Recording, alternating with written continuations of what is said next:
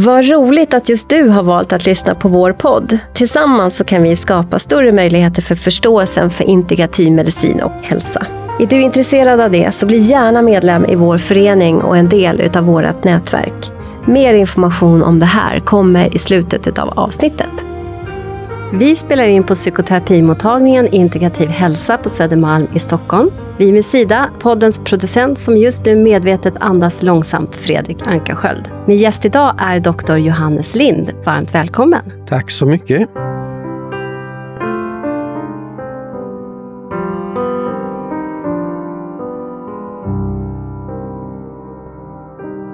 Drygt 70-årig kvinna sökte akut på grund av påtaglig oförklarlig andnöd. Undersöktes akut med bland annat EKG, röntgen av lungor, ultraljud av hjärta, lungemboliutredning, oxysaturation, rutinblodprover, men allt visade sig normalt. Hon lades då in på lung, en lungmedicinsk vårdavdelning. Arteriellt blodgas visade påtaglig hypokapni, det vill säga att koldioxid var rejält sänkt i blodet. Hon kunde endast gå 10 15 meter trots högt syrgas i blodet. Hon blev då påtagligt andfådd. Hon informerades om den troliga patogenesen, det vill säga att hon unnade sig för lite vila och återhämtning i sitt dagliga liv. Att stress ökar andningsfrekvensen är fysiologiskt och normalt. Patienten fick information om detta. Hon fick råd om mindfulness, meditation och avslappning. Till detta fick hon också rådet att lugnt och naturligt återandas i en papperspåse fem minuter tre gånger om dagen. Påsen höll hon några centimeter från ansiktet. Det medförde då att hon återandade sin egen koldioxid. Efter sju månader hade koldioxid i blodet stigit till normalvärde. Nu kunde patienten gå långt utan andnöd. Hon var alltså förbättrad. Efter totalt 15 månader hade koldioxidet stigit ännu mer, men ändå var det normalt. Nu kunde patienten dansa konditionskrävande danser och hon kände sig igen frisk. Andnöden var alltså botad. Den här fallbeskrivningen läser jag upp ur en artikel som du Johannes skrev och fick publicerad i Lung och allergiforum 2021 i juni. Ja, förra året. det stämmer bra det. Det här tar oss rakt in i varför du är inbjuden som gäst i den här podden idag. Men jag ska börja med att presentera dig. Johannes, du är pensionerad överläkare från Falun. Du är trippelspecialiserad i allergologi, invärtesmedicin och reumatologi. Och du och jag fick kontakt först via mail eftersom vi har ett gemensamt intresse för integrativ medicin som sen resulterar i ett mycket intressant telefonsamtal oss emellan. I vårt samtal så berättade du bland annat om ditt stora intresse och frustration över detsamma, att det fick så lite uppmärksamhet i den traditionella vården och i forskning, det vill säga hypokapni. Hypokapni betyder klinisk manifestation bestående av underskott av koldioxid i blodet. Så Johannes, jag vill börja med att fråga, du har ägnat stor del av din yrkesverksamma liv, kan man säga så, till att förstå funktionella besvär. Så att, skulle du vilja börja med att berätta hur, det här, hur, det, hur ditt intresse började? Hur ja, väcktes det? Jo, precis. Jag eh, blev färdig läkare 1978 och eh, efter två års AT eller allmäntjänstgöring som det heter så började jag specialisera mig i reumatologi. Där stötte jag på patienter med fibromyalgi. Vad var det för något konstigt? Det hade jag inte läst om och ingen kollega kunde berätta vad det berodde på. Sedan utbildade jag mig till eh, specialist i invärtesmedicin och då stötte jag på patienter med kolon irritabile, det vill säga en lättretad tarm, funktionella kramper, det vill säga kramper som liknar epilepsi men inte är epilepsi ändå, yrsel, ja många andra symptom. Och eh, min tredje specialitet, allergologi, då kom jag i kontakt med människor med oförklarlig andnöd. Det liknade astma och det blev ofta feldiagnostiserat som astma men det var en oförklarlig andnöd precis som i den här fallbeskrivningen som eh, ni nyss fick höra. Jag kom också i kontakt med doftkänslighet. Det är detta där man inte tål parfym och rakvatten och sådana saker utan att man far riktigt illa av dessa lukter. På den vägen halkade jag in. Mitt, eh, min nyfikenhet och intresse var tänt och eh, ja, sedan dess har jag jobbat med att eh, försöka förstå mig på det här under alla år. Mm. Vad vet vi människor om koldioxid? Jo, vi vet ju mycket om koldioxid. Det är ju en restprodukt. Vi andas in syre, vi andas ut koldioxid. Då är det på det här sättet att när vi andas in syre genom lungorna så går det till blodet. Och med blodet förs det till vävnaderna, musklerna, hjärna, tarm. Och där ska ju syret avlämnas. Men då är det på det sättet att syret förs då med hemoglobinet från lungorna via blodet i olika organ. Hemoglobinet kommer fram till vävnaderna, ska lämna syret ifrån sig. Men då vill hemoglobinet ha en koldioxidmolekyl i utbyte. Och om det finns för lite koldioxid i vävnaderna så lämnar inte hemoglobinet ifrån sig syre. Så då blir det också en syrebrist ute i vävnaderna. Och detta fenomen beskrevs i början av 1900-talet av den danske fysiologen Christian Bohr. Bohr-effekten. Och eh, min beskrivning här är alltså en, en förenkling av Bohr-effekten, men i princip fungerar det på det sättet. Vad intressant. Du är en sån här läkare som tänker till, hör jag i din beskrivelse. Du, du är intresserad. Hur kommer det sig att du blev trippelspecialiserad? Jag började med reumatologin och eh, det var trevligt, mycket trevlig specialitet, men jag ville ha lite mer invärtesmedicin. Det var liksom lite smalt att jobba med enbart eh, de patienterna tyckte jag, så att då utbildade jag mig inom invärtesmedicinen. Men där skulle man också ha en subspecialitet och i det här fallet var det faktiskt så att det var en kollega som, eh, inom allergologin som värvade mig till allergologin. Mm. Och då hoppade jag på det för jag tyckte det lät intressant. Sedan så um, fick jag göra några veckor eller månader på universitetssjukhuset i Göteborg, Sahlgrenska. Och där kom jag i kontakt med det här som då kallades funktionella andningsrubbningar. Och på det sättet tändes mitt intresse för det här med funktionella andningsbesvär. Och nu kanske ni undrar vad funktionell innebär.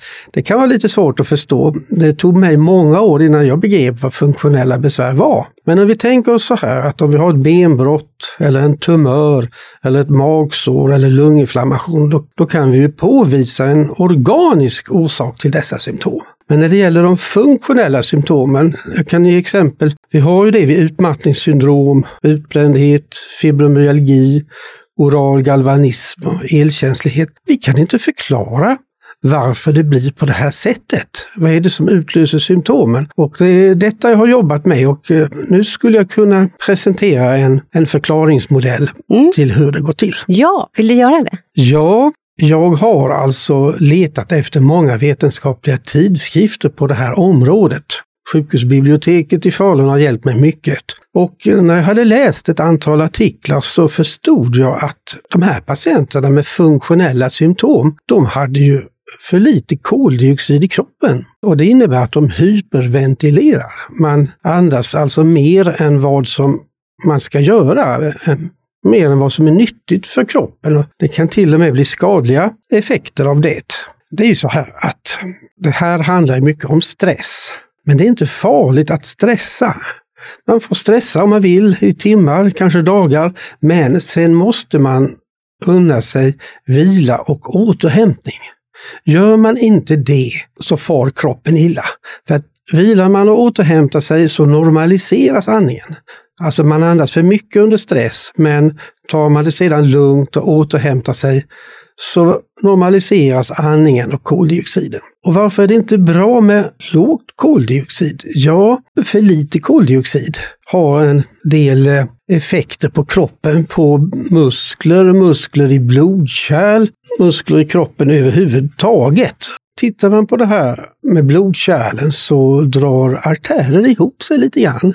Och det innebär att blodflödet försämras till de olika organen.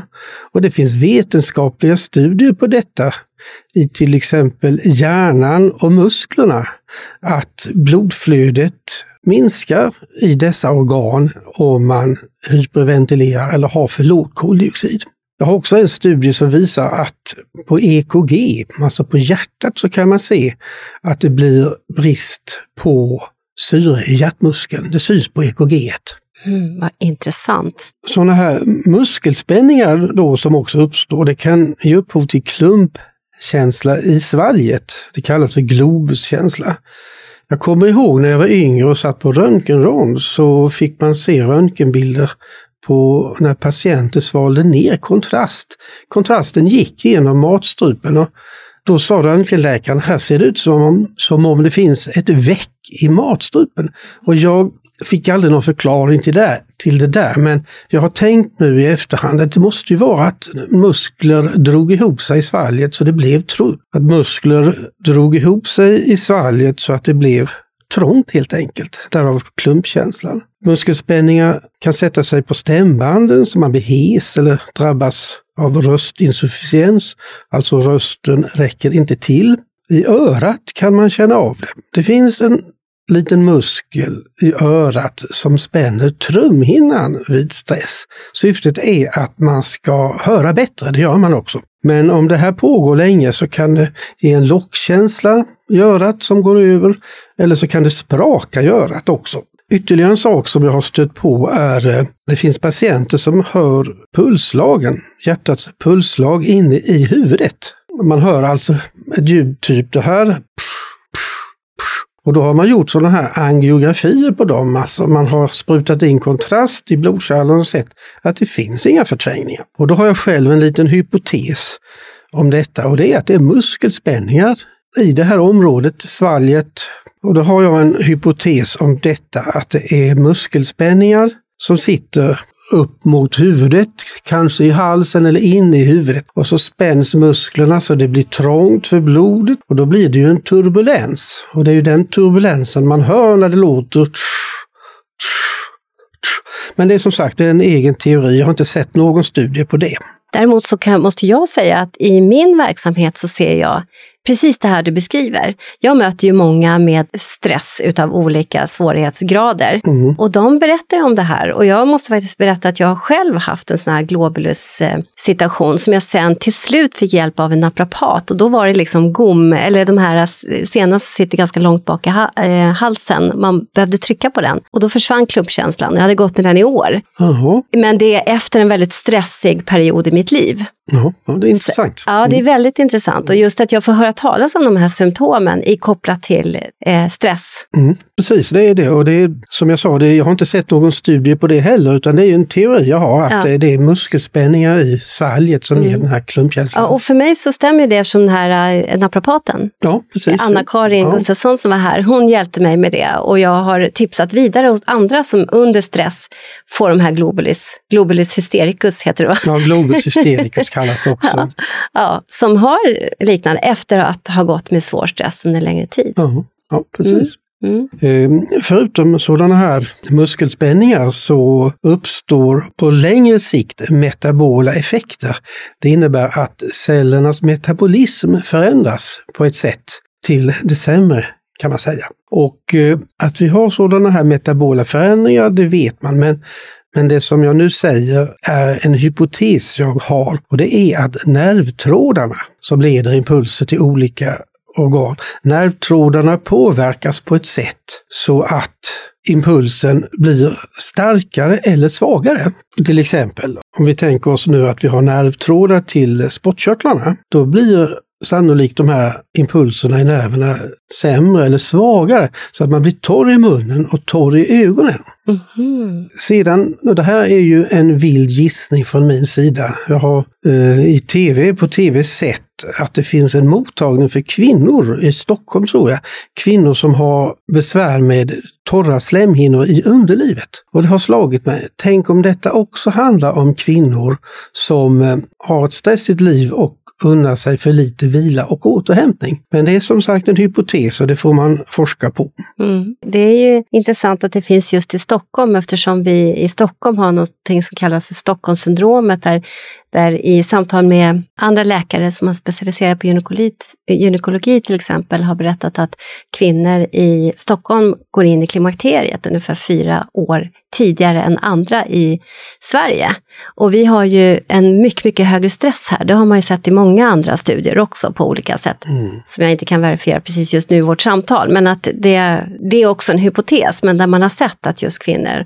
Och då tänker jag att just om man tänker sig på OPA-axeln, HPA axeln, det vill säga stressaxeln och kvinnans hormonella axel att, som sitter ihop via binjurarna. Att när man är i för mycket stress så premieras stresshormoner istället för könshormonerna och särskilt runt eh, övergångsåldern. Och då kanske man istället då går in i ett tidigare klimakterium för att man helt enkelt är så stressad. Ja, det kan, Vad säger kan, du om det? Jo, det kan tänkas. Ja. Jag har ju inte själv läst om det men det är ju, det är ju värt att eh, Mm. fortsätta Ja, det är på. intressant i alla fall. Mm. Det finns ju fler symptom. Man kan till exempel drabbas av sömnstörningar. I eh, Dalarna har vi ett sömnlaboratorium i Avesta och på den tiden det leddes av doktor Ulfberg så kontaktade jag honom och frågade honom om hans patienter enbart hade sömnstörningar. Nej då, de hade också en massa funktionella symptom. Precis de funktionella symptom som jag frågade honom om. Så därav drar jag slutsatsen att sömnstörning inte är någon isolerad sjukdom utan det är helt enkelt ett av många andra funktionella symptom. Ja. Skulle man kunna säga att funktionella symptom, att för att kunna förstå och identifiera dem så behöver man ha en systemisk förståelse, det vill säga det här att vi har ju så högspecialiserad vård idag, att många blir väldigt specialiserade på ett område. Och för att kunna göra den här, jag tänker utifrån att du också är trippelspecialiserad, att du kanske har sett gemensamma mönster hos patienten och kan också se det här utifrån ett system, en systemorsak. Vi är ju i system, hela kroppen är ett system, Mm. men att det är en system, man ser på systemnivå snarare än på eh, liksom specialiserad organnivå. Kan man säga så? Ja, alltså det är ju precis det här du är inne på som jag har aktat mig för. Mm, alltså jag har aktat mig för att bli superspecialiserad Ja. inom ett smalt, smalt område. Utan jag har liksom försökt lyfta blicken och se över alla specialiteter vi har. Jag kan säga att jag tror att ja, mer än hälften och väldigt många specialiteter har sina egna patienter med funktionella besvär. Så det, och det är precis alltså jag kallar det där tvärmedicinskt tänkande istället för att jag blir superspecialist på någonting. Mm. Det är ju högst integrativt. Det är så vi Ja, försöker precis, säga, att det är jag- tvär, tvärmedicinskt. Precis, det var så jag tänkte när jag kontaktade er. Ja. jo då, men det finns många symptom man kan råka ut för. Man kan eh, till exempel bli känslig för ljud, oväsen, lockkänsla. Man kan få tinnitus. Man kan få ljuskänslighet för till exempel lysrör. Här har vi den här gruppen med elkänsliga. Elkänsliga, de kallades för elallergiker. Men de är elkänsliga på ett annat sätt än de själva tror. Det är inte den elektromagnetiska strålningen. Nej. Utan det här, här stödjer jag mig på en studie från Umeå eh, där man undersökte patienter med så kallad elkänslighet. Man eh, utsatte dem för blinkande ljus på olika sätt och så mätte man EEG över hjärnan bak till över synbarken där bilderna, Mm. bilderna uppstår så att säga. Och när man blinkade med ljus för de här patienterna så fick de för stora utslag. Mhm. Så man kan säga att nerverna till synbarken som vi kallar det, Är överstimulerade eller vad? de här nerverna ger för starka impulser. Ja, Det verkar vara en påverkan på det viset. som om de är överstimulerade. Ja, det, det blir ju en slags överstimulering Ja. och det är precis samma sak med de som är doftkänsliga. Mm. Där vet man förresten att eh, nervtrådarna där är påverkade. Det kallas för transient receptor potential vanilloid 1-kanaler. Det är alltså kanaler, jonkanaler i nervtrådarna som är uppreglerade. Detta finns det alltså forskning på. Så det är ett av tre tillstånd där man verkligen har vetenskap bakom detta att nervtrådarna är påverkade. Det finns två tillstånd till som jag känner till och det är hyperreaktiv urinblåsa. Mm. Det vill säga man får springa och kissa ett par gånger i timmen. Och det tredje är kolon irritabile, lättretad tarm. Här har jag funnit vetenskapliga bevis för detta och detta var 2013. Sen gick jag i pension och sen har jag inte haft möjlighet att följa den vetenskapliga litteraturen. Mm. Det kan tänkas att man har hittat ännu fler nu. Mm. Och något som är alldeles nytt och som jag tänker eh, sitter väldigt väl ihop med det som du säger är ny forskning på vagusnerven. Den vandrande nerven som går ju från hjärnstammen och ut i alla organ.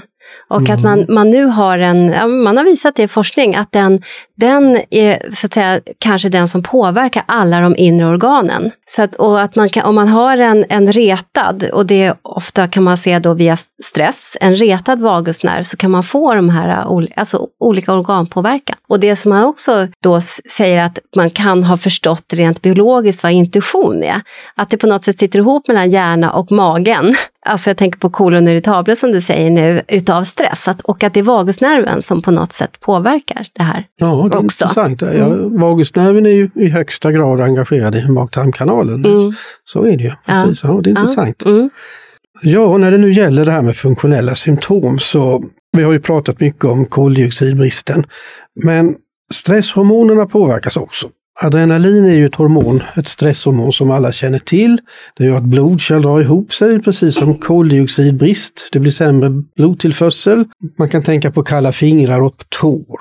Magen trivs ju inte heller när det är för mycket adrenalin. Det stör också andra balanser i inre organ. Även adrenalin kan ju ge upphov till torr mun, hjärtklappningar, skakningar. Detta om adrenalinet. Det andra stresshormonet vi har heter ju kortisol. Jag ska här berätta om en studie från KI, Karolinska institutet i Stockholm. Det system i kroppen som eh, bildar kortisonet heter HPA-axeln och det syftar på hypotalamus, hypofys och binjurar. Det här fungerar sämre efter 10 till 20 år av brist på vila och återhämtning. Och det här har man kunnat visa genom att belasta patienterna i laboratoriet med något som heter CRH, det betyder kortikotropin releasing hormone. Men just en sådan test på patienterna visar att det här systemet fungerar sämre. De svarar sämre på den här belastningen än vad man ska göra. Det är då man kallar det för blantet kortisol va? Det vet jag inte. Jag, jag tänker att, är, eller jag har också fördjupat mig väldigt mycket kortisol för, i och med att jag jobbar med trauma. Och, eh, och då den eh, litteraturgenomsökningen som jag gjorde utav Databank, där, där kan man, där man inte tittar så mycket på just det här blantet kortisol, men där man ser att istället för att man har den här normala kortisolkurvan, det vill säga att man har högre och ska ligga på, vad är det, 500-600 millimol, millimol per liter, eh, och att det under dagen sjunker för att vara lägst på kvällen när vi ska vara trötta och sen så stiger igen framåt fem tiden på morgonen. Mm. Det blir så att säga blantet, så att det blir ja, flat line. Liksom. Ja, och därför är man trött, man kan liksom inte vakna till ordentligt. Och så har man sett det här då vid utmattning till exempel. och så. Kanske är det det som... Det, det är säkerligen ja, det som det har att göra ja. mm. Det här systemet fungerar ju bra kanske de första 10-20 åren, men sen blir det dysfunktionellt, en mm. funktionell mm. rubbning i detta det. system. Och det intressanta är också att dessa patienter de rapporterade symptom som minnesstörning, koncentrationssvårigheter, ökad smärtkänslighet, trötthet, irritabilitet, svårare att hantera stress och utbrändhet. Mm, just det. Tycker jag att det här är också gifter sig väldigt väl, apropå att jag har tagit upp trauma flera gånger, men eh, psykiatriker Gabor, Gabor Maté som jag nämnde i vårt telefonsamtal, eh, som pratar just om det här med eh, när det blir ett dysfunktionell återkoppling på kortisolet och att man också kan se det vid trauma, vid långtgående komplext trauma, där man får olika organnedsättningar som säkert är exakt samma som det du pratar om, funktionella Precis. besvär. Ett sådant test hade säkert visat ja, sig ja. Och där man då, då ofta medicinerar med kortison för olika, olika eh, situationer i kroppen. Och han hade då en tes kring att men det handlar ju om HPA-axeln som har utvecklat sig dysfunktionellt. Ja, precis. Mm. Så det är intressant. Ja, det är intressant. En sak som slog mig också att eh, man kan ju bli deprimerad, man kan ju få depression vid sån här utbrändhet, utmattningsdepression. Och eh, då finner man alltså att det här, det är liksom lägre nivåer av det här kortisol i kroppen än eh, klassisk endogen depression. Alltså den, ja, kli, klinisk depression. Jag ja, alltså en, ja. en, en sån här ja. traditionell klinisk mm. depression, där har man ju istället eh, en ökad aktivitet i detta system. Mm. Men en depression som hänger samman med utbrändhet, där är det istället sänkt. Ja, Just det. det är en stor och det här, det är ju, när jag tittade igenom senast och gjorde en, en litteratursökning på just eh, låg kortisol, då, har det inte, då hade det inte, kanske har gjorts senaste året, för det är ett år sedan jag gjorde det, men då hade det inte gjorts någon mer forskning på det sedan 2012. Det tycker jag är lite intressant, för att det här är ju högst adekvat i vårt stressade samhälle. Absolut, det är det ju. Visst. Va, varför gör man inte det tror du? Ja, det har jag inget svar på. Ja. Nej, det, det kan jag inte säga. Jag är glad att jag hittade den till den här studien mm. som handlar om detta som mm. liksom bekräftar att man kan ju mäta någonting vid funktionella besvär som är sjukligt. Mm. Där har vi en sak. Jag nämnde nyss att man kan göra ett EEG på de som mm. tror att de är elkänsliga mm. och det kan bli patologiskt. Mm, just det. Mm. Eh, Får jag fråga, ME, myalgisk encefalomyelit? Ja, just det. Det är ju ett tillstånd med en uttalad, utpräglad trötthet som eh, liknar tröttheten vid funktionella besvär. Men som jag förstår så är den ännu värre, ännu mer uttalad. Mm. Och man tror väl idag att det har att göra med någon genomgången virusinfektion eller annat som har utlöst det här. På något sätt kanske det påminner om post-covid-trötthet. Just det, precis. Det är ju också ett virus där som har utlöst det. Mm, mm, vad intressant. Kan, vi kanske kommer förstå någonting mer. Det kanske ändå sitter ihop med det här med funktionella dysfunktion redan innan och så drabbas man av ett virus och vad vet man? Ja, vad vet man. Det är intressant också det här med om man har en viss sjukdom eller om man då har sån här utbrändhet och drabbas av något annat. Det som jag tänker på en studie, det gäller det här med whiplash-skador på nacken alltså. Vilka människor får bestående symptom vid en whiplash-skada och vilka får det inte? Och i den här studien så visar det sig att de som fick bestående whiplash-symptom, de hade sedan tidigare funktionella besvär. Men de som inte hade några funktionella besvär, där läkte whiplash-skadan ut på rimlig tid, månader eller vad det kan ha varit. Mhm, vad intressant. Får jag tolka det då, det du säger, att kan man tänka sig då att det är så att säga ett, ett sämre utgångsläge utav till exempel för låg, för låg koldioxidvärde i blodet när de här patienterna råkar ut för sin skada som gör att man inte äh, läker helt enkelt lika bra? Ja, på något sätt så tycks det ju förhålla sig på det sättet. Alltså det, Mm. det verkar så. Ja, mm. Men jag, jag kan inte säga något mer om Nej, det. nej, men det är intressant och utifrån din kliniska blick och din kliniska erfarenhet och, och att du också efterforskar. För det är ju så vi förstår nya saker. Precis, jag. precis. ja. Det är ju ganska intressant också att vi har ju under årens lopp eh, hört talas om olika tillstånd. Här. Fibromyalgi det är ju högst påtagligt än idag men det fanns ju en period när man pratade mycket om oral galvanism Mm. och eh, elkänslighet har vi ju nämnt här och eh, även andra sådana här syndrom. Det fanns ju något i början av 2000-talet som kallades för hypotyreos typ 2. Mm. Men i själva verket så var ju det fråga också om funktionella symptom. Det bara liknade symptomen vid hypotyreos, det vill säga för lite ämnesomsättningshormon. Ja, alltså var det så att man hittade normala värden med TSO, T4, T3? Men, De, att, ja, värdena var helt normala. men man hade alltså symptomen på hypotyreos? Precis, man hade Ja, symptomen med normala värden och då blev det hypotyreos typ 2. Just det, vad intressant. Ja. En sak som jag också vill nämna i sammanhanget är jag hittade en undersökning av psykiatern Anders Lundin från Stockholm i Läkartidningen för många år sedan. Och då har han sammanställt symptomen från de här olika tillstånden som oral galvanism, elkänslighet, fibromyalgi, trötthetssyndrom. Och symptomen har han tagit från patienternas, vad heter det, webbplatser eller så på nätet. Och så har han då redovisat det i Läkartidningen. Och där kan man se att patienter inom de här olika syndromen, de har samma symptom. Mm. De har samma symptom. Det är trötthet, det är ljuskänslighet, det är värk, allt möjligt. De har en massa olika symptom så det är naturligtvis, eller min tolkning är ju då att det är ju samma sak, samma funktionella syndrom. Mm. Och då om vi går tillbaka till hur vårt samtal började så nämnde ju du stress. Det är stress som är liksom grundorsaken till det här. Precis, stressen är grundorsaken. Och då vill jag återigen säga det som jag sa tidigare, att stressa är egentligen inte farligt. Bara man får vila och återhämta sig. Mm. Men det räcker inte. För att man ska kunna fungera så måste man ändra sitt tankesätt och beteende. Det som kallas för kognitiv beteendeterapi. Man måste kanske hålla på med mindfulness, meditation, avslappning.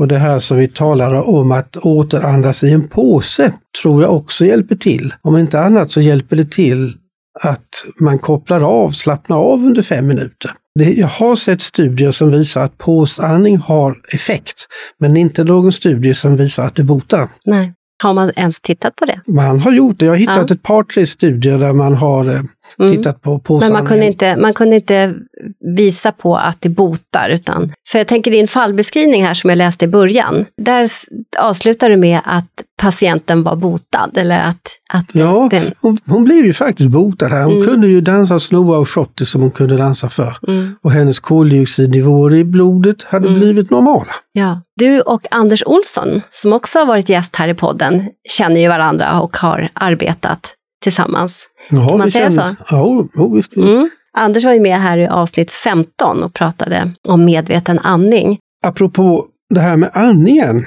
som ju är så viktig vid eh, de här tillstånden, så gör man ju på patienterna ofta en så kallad spirometri. Det är ett sätt att mäta lungfunktionen, kapaciteten, hur snabbt man andas in och ut. Och där finns en speciell del som kallas för flöde-volymkurva. Man ser på den här flöde-volymkurvan hur, hur snabbt luftflöde patienten åstadkommer när hon andas ut så fort hon kan. Den når fort en topp och sen dalar det sakta neråt. Och sen får patienten andas in och då får man likaså en jämn och fin och slät kurva. Men går vi då till en patient med funktionella andningsrubbningar så ser man en intressant sak när man tittar på den här flödevolymkurvan. Man ser att först ökar flödet, sen kan flödet minska, sen kan det öka igen, så kan det minska och så kan det öka igen. Så det blir en nästan sågtandad kurva. Och det är likadant på inandningen, den blir väldigt ojämn. Inflödet av luft ökar, sen minskar flödet och sen ökar flödet. Och så minskar och så vidare. Så flödet är liksom ungefär hastigheten på hur fort det går. Och det här har jag tolkat som att det är den dysfunktion som finns i andningsmusklerna.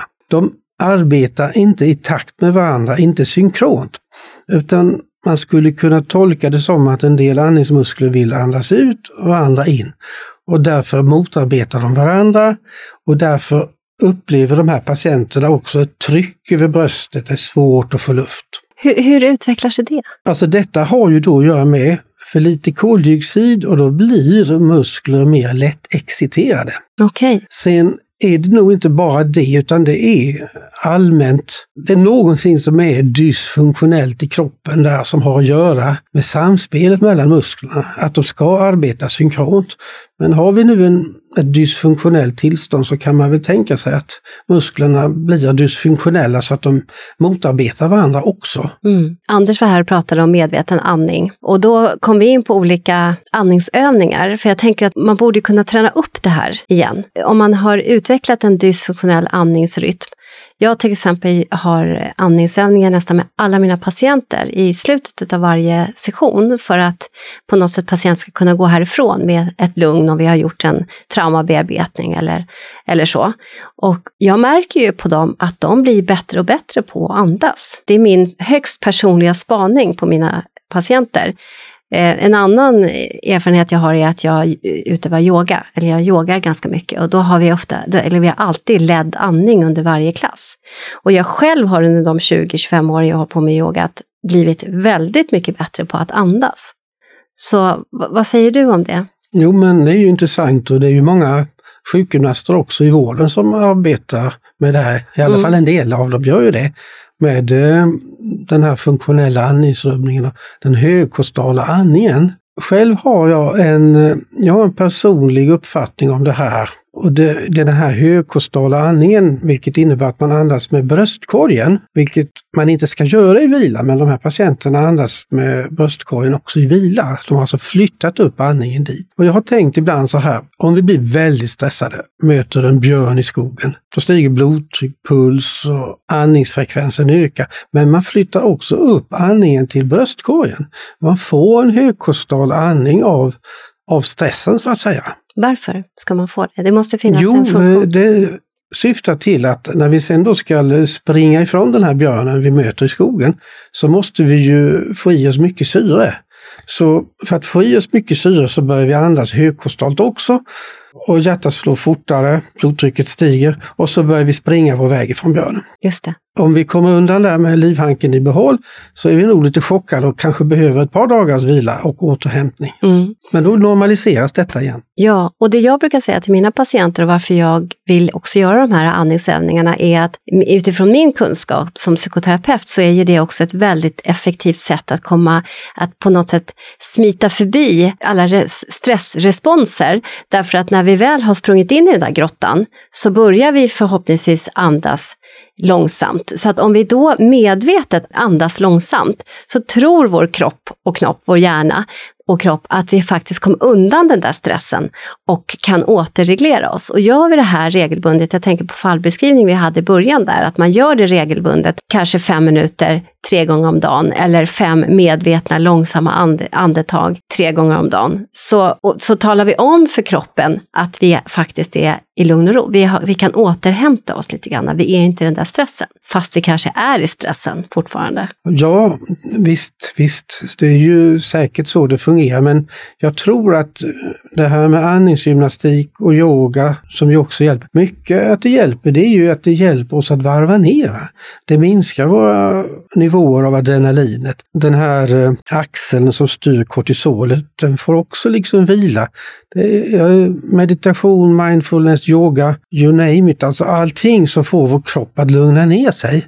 Det gör också att andningen kommer då att flyttas ner till diafragma där den ju hör hemma när vi vilar. Just det, mm, precis. Jätteviktigt. Såklart är det flera, flera olika verksamma... Precis, att det, det, det är ju bra med terapeuter som då kan hjälpa oss att gå ner i varv så att säga. Ja, Sen behöver vi, vi den här terapin som får oss att ändra vårt beteende att tänka annorlunda, kognitiv beteendeterapi. Det, jag kan säga där, bara haka på att eh, som, som psykoterapeut så tänker jag att eh, det kognitiva är ju applicerbart på vissa utgångslägen där vi måste ändra eh, beteende. Men, men andra kan ju vara på djupare strukturer.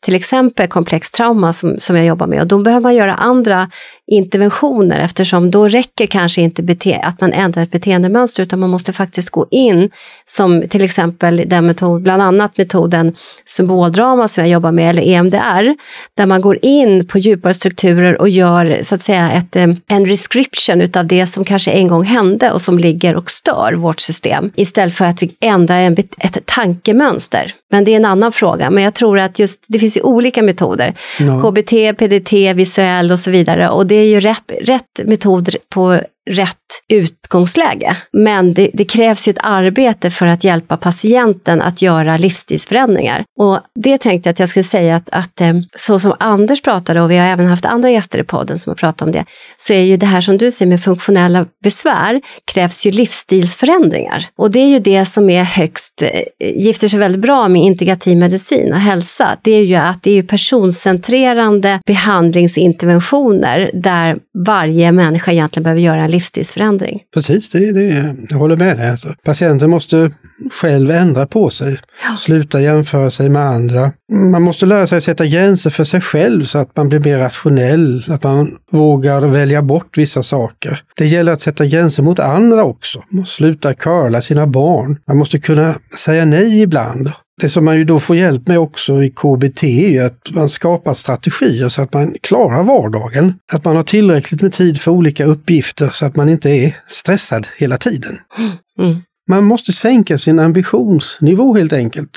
Stryka punkter på sin agenda, erkänna sina begränsningar. Och apropå ambitionsnivå så var det en läkare i London, han sa att de här människorna med funktionella besvär, de har en femstjärnig ambitionsnivå men bara en fyrstjärnig förmåga. Så de måste sänka sin ambitionsnivå från fem stjärnor till fyra stjärnor. Mm. Är det här vi hittar prestationsprinsessor och prestationsprinsar? Precis, precis. Alltså man måste bearbeta sin egen rädsla där, att man inte duger. Alltså man, ja. man måste inte mm. vara så överpresterande sätta gränser för sig själv helt enkelt. Mm. Så när du som läkare har mött de här patienterna, vad är din strategi? Ja, jag har arbetat in ett mönster. Jag tar emot en patient och så börjar, börjar jag ta sjukhistorien, anamnesen och så fattar jag kanske misstanke om att det här måste ju vara någonting funktionellt. Och då har jag ett särskilt frågeformulär med cirka 25 symptom. Så frågar de om de har några symptom av det här, huvudvärk, yrsel, ont i muskler, bröstsmärtor och så vidare. Och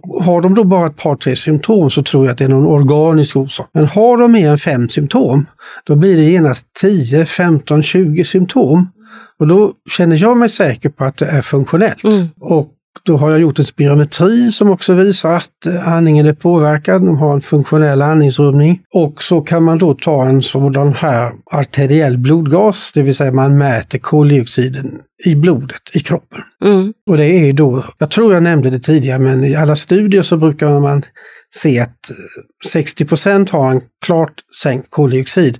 Men jag tror att det är fler, för att ligger man från början högt så man kanske halkar ner lite men inte så man hamnar under den nedre gränsen heller. Nej. Men från sitt eget utgångsvärde så åker man ner lite i mm. koldioxid. Och hur ser intresset från forskningen ut? För det här? Ja, det forskas ju lite på sånt här. Det kallas i forskningen nu för MUS, Medically Unexplained Symptoms, eller på svenska MOS, MOS, medicinskt oförklarliga symptom. Så det, det görs det ju, men jag tror att man har ännu inte halkat in på det här spåret med låga koldioxidnivåer. För enligt min uppfattning så förklarar det det mesta. Mm, jag håller helt med dig. Jag tycker det är otroligt fascinerande och intressant. Och eftersom det här också nu kommer med ny, den nya kunskapen för komplex trauma, om man kallar det så, från olika psykiatriker som har gått samman och framför allt ur, ur den här stora ACE-studien som kommer från Kalifornien som nu har pågått ganska många år, eh, Adverse Childhood Experience, där man har sett att om en patient skårar ett x antal poäng utifrån ett ganska omfattande frågeformulär så har man också kunnat se att senare i livet så är de predisponerade för olika somatiska sjukdomar, cancer, hjärtkärl och så vidare. Och så vidare. Så det här är det nya som kommer skulle jag säga det, och det gifter sig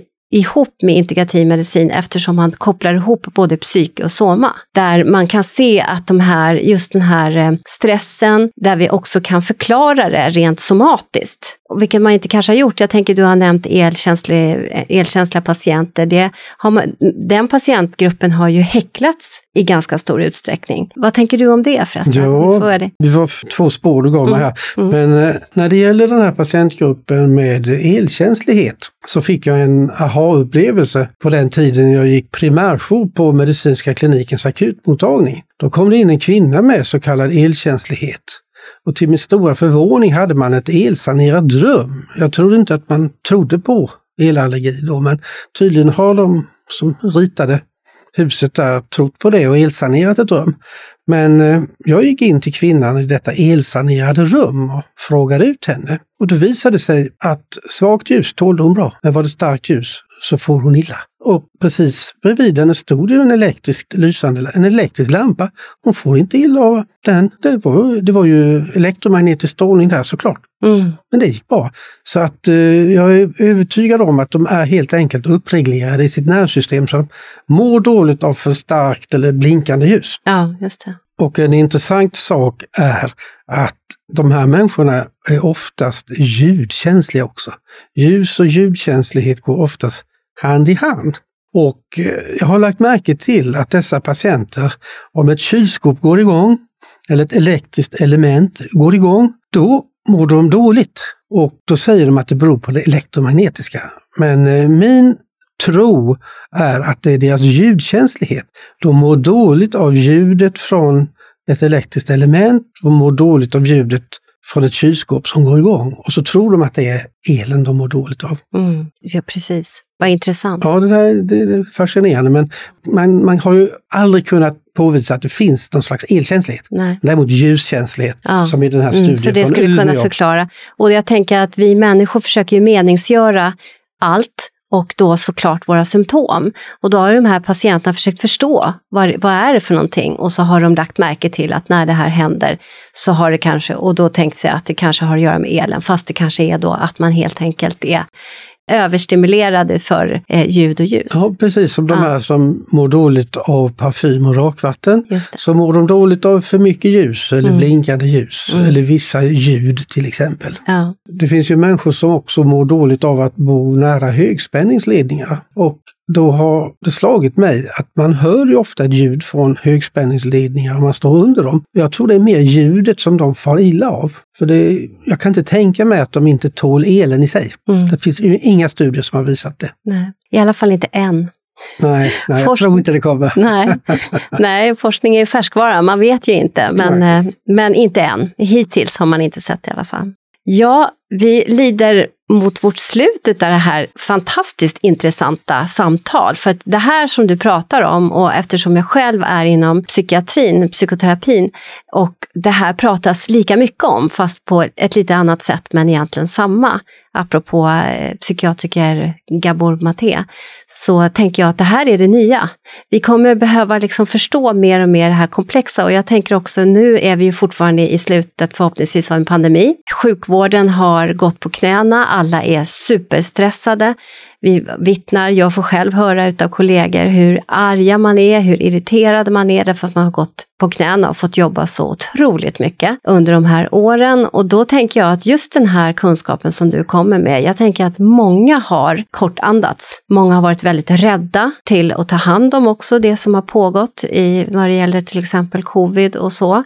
Och där i kortandats och sen har vi också att själva covid-infektionen för vissa människor drabbar lungorna. Så det är ju egentligen den kunskapen du kommer med och pratar om i det här avsnittet är ju liksom högaktuellt skulle jag vilja påstå. Ja, precis. Man får inte glömma bort det här som du nämnde nyligen, nämligen att kropp och själ hänger ju ihop ja. i högsta grad. Mm. Det finns ju en beteckning eller en benämning på de här symptomen och det är ju psykosomatiska. Man skulle kunna säga att det är psyket som piskar på kroppen så mycket, psykosomatiskt, så att till slut så blir kroppen utbränd. Ja, exakt. Själen och kroppen blir utbrända.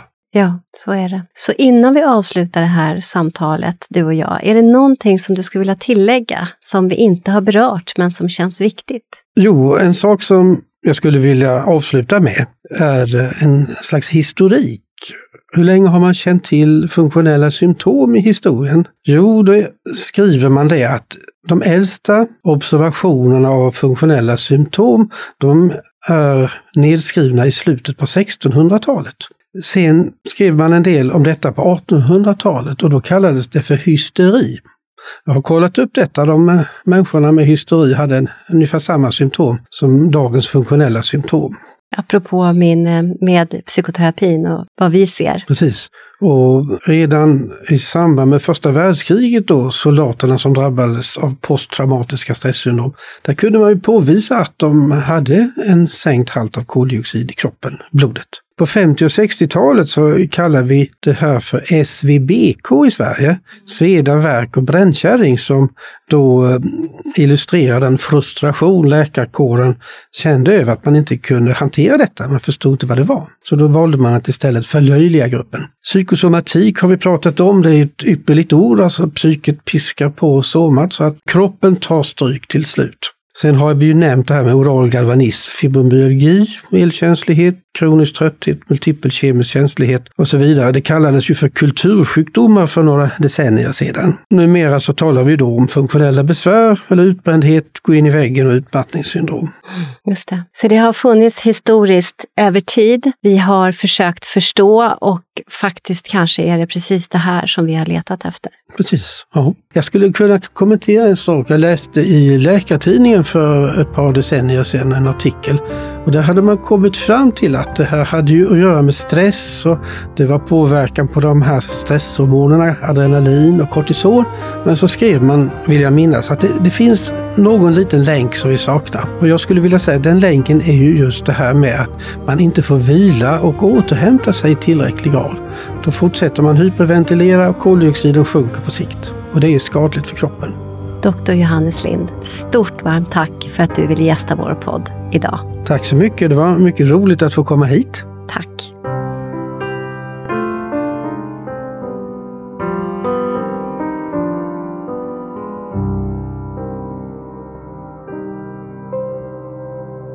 Både och istället för antingen eller, en podd om integrativ medicin och hälsa är skapad och drivs av Svensk förening för integrativ medicin och hälsa, FIM. FIM är ursprungligen en yrkesförening för legitimerad vårdpersonal. Vi representerar sjuksköterskor, dietister, fysioterapeuter, läkare, psykoterapeuter, psykologer, tandläkare för att nämna några. Idag omfattas våra medlemmar även av associerade medlemmar som inte behöver vara legitimerade. Föreningens arbete vilar mot den vetenskapliga grund för integrativ medicin och hälsa som finns, såväl svensk som internationell och på systemisk förståelse av människan i sin miljö. Vår förenings arbetssätt har hittills varit att arrangera konferenser, seminarier och folkbilda genom att sprida information, exempelvis via sociala medier. Vår strävan inom integrativ medicin är att vara en organisation som vågar lyfta och ifrågasätta, motverka polariseringar genom tvärvetenskapliga dialoger och sokratiska samtalsregler. Vi vill kartlägga forskning som bedrivs även internationellt och hålla koll på aktuella forskningsresultat om behandlingsmetoder, både vad det gäller den etablerade vården liksom den vård som bedrivs utanför den etablerade vården. Sokratiska samtalsregler innefattas i den sokratiska samtalsformen som egentligen all grundläggande kunskap är sprungen ur, men som ibland till och med lyser med sin frånvaro i dagens public service. Så bli gärna medlem hos oss, för tillsammans kan vi förändra. Och hur du blir medlem hittar du via vår hemsida integrativ-medicin.se. Vi ses och hörs i nästa avsnitt.